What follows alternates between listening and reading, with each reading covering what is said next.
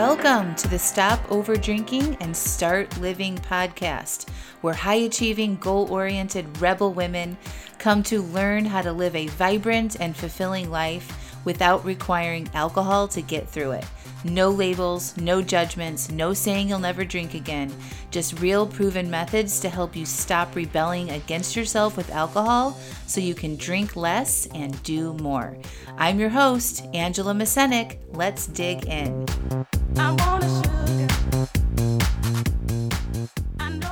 Welcome to episode 146 What You Know How to Do. Hello, hello, hello. Welcome back, everybody. So happy to be here this week. Um, lots of exciting things happening. We are putting the final touches on our new Stop Over Drinking and Start Living coaching program. I'm so excited to let you know that it's almost ready. And you all can come on and sign up for it if you've been waiting for me to publicly open that. So I'm actually going to be having two live Q&A session calls that'll be held over Zoom on October 15th at 10 a.m. and October 20th. And all of the links to join one of those or both um, Q&A style calls is in the show notes. So just click through and find that information. But basically on these calls, I'm going to be sharing the details of the new coaching program, giving you a little preview, breaking down what we're doing inside the program and the new content and all of that, and then how you can join. So you make sure if you're interested in that to come and save your spot for one of those Q&A calls and this is where you can ask me questions to understand if you might be a good fit for the program and to get my direct um, feedback on your questions, your specific um, goals and needs to stop over drinking and to accomplish those goals. We'll do all of that together on these live Q&A calls. I'm really, really excited. So um, it's official. You can click through. Also, if you're ready to go and you know that you want to join the program, if you know that already, you can click through and actually apply to join me. So the link to do that is in the show notes here as well and we are going to be doing a live kickoff, everybody together, on October 26th. So we're enrolling now, and then we're going to do a live workshop together to help you get your goals together, help your mindset in the right place, and do some coaching so that you start the program in the best possible place you can and get all of your questions answered so that you can be the most successful from the get go. I'm really, really excited about it. All right, so today I want to talk to you all about knowing things that you already know how to do. So often I hear from people about stopping over drinking and they're like, I don't know how to go to a social engagement and not drink, or I don't know how not to drink on the weekends or on vacation, or, you know, and they just sort of worry about that. And this idea came to me when I was actually running this morning. So, one of my clients, you shall remain name, nameless, you probably know who you are, emailed me about um, running. And she's actually training for a half marathon, and so am I. And she said, Oh, the last two miles were not easy. This was in response to an email that I had sent out about you got to be willing for it to be hard, for it to become easy. And she's like, Hmm, I have to say that these last two miles on this 11 mile run was not easy. and so I read that email before I went on my 11 mile run today. And, you know, I'm like, how can I not have extra hardness on my last two miles? How can I enjoy these last two miles? Because, you know, it's it is hard to run 11 miles and i mean it may not be for somebody that runs 20 miles all the time right? But for somebody who's training for something and in this process like you're training to do something that you probably haven't done before or it's been a while right? And so we're conditioning our bodies to be able to go for longer periods of time and so we don't get injured right? So i haven't run 11 miles in a long time. And you know it's I wouldn't say it's not hard. So, anyway, let me finish what I was trying to do. So, I wanted to make the end of this run, which normally feels hard and painful, um, not so hard and painful. I wanted to kind of like prove her wrong that it wasn't going to be hard and that it could be easy. So, what I was doing was, um, I was running and I was approaching these last two miles, and I'm like, huh, you know, I know how to run.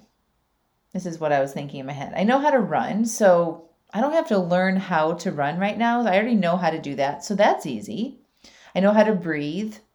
That's easy. I know how to navigate the map or where I'm going, so I know exactly where I'm going. That felt easy. Um, I can see things, I can smell things, I can hear things while I'm running. All of that felt easy. My lungs and my breathing felt easy. Like I wasn't exasperated or gasping for air or anything like that. So I filled my brain with what I knew how to do. I knew how to breathe, I knew how to, to run, I knew how to navigate. And I just sort of repeated that to myself over and over in my head.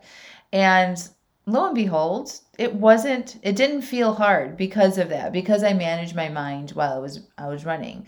Now I did notice that I had some pain in my feet and my hips and my knees. And before I even so like in this process I was like kind of scanning my body to see how I felt.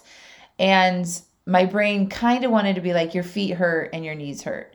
And so I sort of stopped it in that moment. I'm like I'm having sensations in my feet. I'm having sensations in my knees. I'm having sensations in my hips. And then I continued like looking at the rest of my body and, and noticing like what my arms felt like and what my face felt like and my chest and my thighs and my calves. And I'm like, oh, everything else feels really good. I'm just having some sensations in my feet, in my knees, and my hips. I know how to run. I know how to breathe. Running is easy right? So i like i just sort of like repeated those types of things over and over in my head. And when i finished the run i'm like yeah like that wasn't i wouldn't describe it as hard because of the way i managed my mind and i focused on what i knew how to do.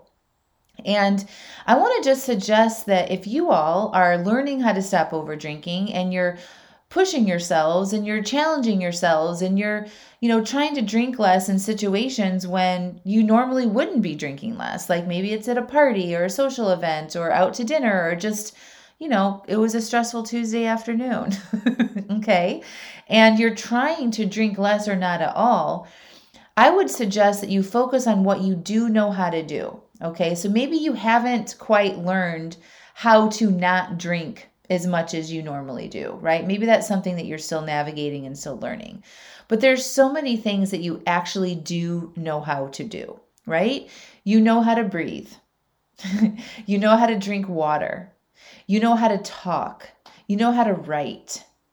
You know how to ask questions. So, depending on what kind of situation you're in, maybe you're out for dinner and you're worried about having urges or you're worried about saying no to the server when they come around to ask you what you're you're gonna drink, right? And you just want to order water um, or a mocktail or something non-alcoholic, okay?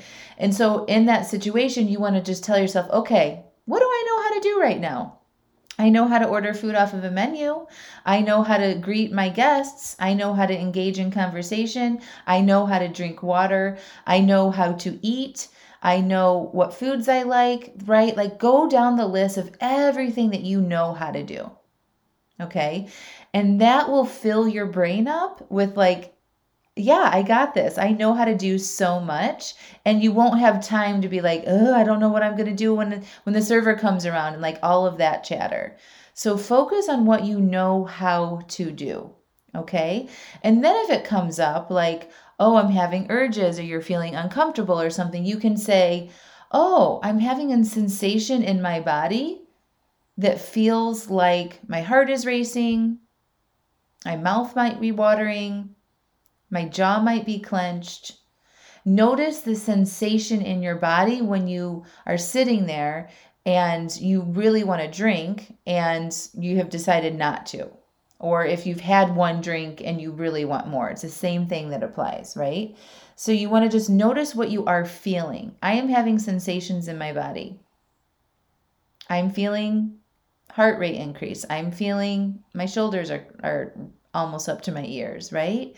Just notice those things and don't add extra language around it that feels extra hard. Right? So like what that sound would sound like is like this sucks. I really want to drink. This is hard. I don't know how to do this. Will this ever, will this be like this forever? Why do I have to do it like this? Why can't I just drink like everybody else? That's that extra language that you don't need to have in your mind right now. So replace that language with, I know how to do what I just told you. I know how to drink water. I know how to order the menu. I know how to say hello to my friends or whoever I'm sitting here with. I know how to eat. I know how to sit. I know how to breathe. And I'm having some tightness in my jaw, and I notice that my mouth might be watering. And then just breathe. I know how to breathe. And you just sort of repeat that to help you get through some of those times when it might feel uncomfortable. So I definitely use that today on my run. And anytime we're going through something that might be uncomfortable or in any situation, right? Like maybe there's a conflict at work or something with your family going on, right? So, like the language that you have in your head about whatever situation that you find yourself in creates your experience with it. So, my suggestion in this podcast is to focus on the things that you know how to do and put less focus on the things that you're not quite sure how to navigate or not do. Does that make sense? So, when you fill your brain with all the things that you know how to do, there's intentionally, and you're intentionally thinking about those things, there's less room for all of the extra excess language that doesn't add anything to your experience, right? Like saying this is hard, this sucks, why can't I have a drink makes your experience worse when you think, oh, I know how to drink water, that's easy. I know how to order food, that's easy. I know how to put food in my mouth, that's easy. And I'm noticing some vibrations in my body. I'm I'm having um, sensations in my body and maybe in my head that make me normally want to drink. And that's it. And then you take a couple deep breaths and you move through that. So it really is helpful when you do that. The language in your head and what you think creates your experience. And if you want to have a good experience, it's awesome to think about ways you can think about that about your experience or what you're about to head into in a way that feels good and true, right? Like a lot of the things that I teach are about mindset, right? Changing your thoughts, creating new feelings, processing your your feelings. And but that's not that's not like about mantras right? It's more about believing thoughts that you or thinking thoughts that you can believe that are actually true. So when you fill your brain with, I know how to drink water, I know how to order food, they're not lies, right? They're facts that you can believe in that moment that you can hold on to. Instead of, I don't know how, I don't know how to not drink after one drink. I don't know how to say, no to the server when they come around and ask what people want to drink. Right? If you focus on what you do know how to do, there's less room for the worry of the things that you don't know how to do. And just remind yourself that you're learning how to do those things, and it will become easier when you practice over time. All right, my friends, that's what I got for you today. Short and sweet. Focus the things on you know how to do. When you think about upcoming situations or times when you're wanting to reduce how much you're drinking, just remind yourself of all the things that you actually know how to do and you know how to do them well. Practice thinking those in the time. Allow yourself to notice those vibrations in your body and breathe. And you got this. And keep practicing. Talk to you soon. Don't forget to get on the um, q&a calls we've got those for the new program and click through and get your applications in to join stop over drinking and start living 2.0 talk to you next week bye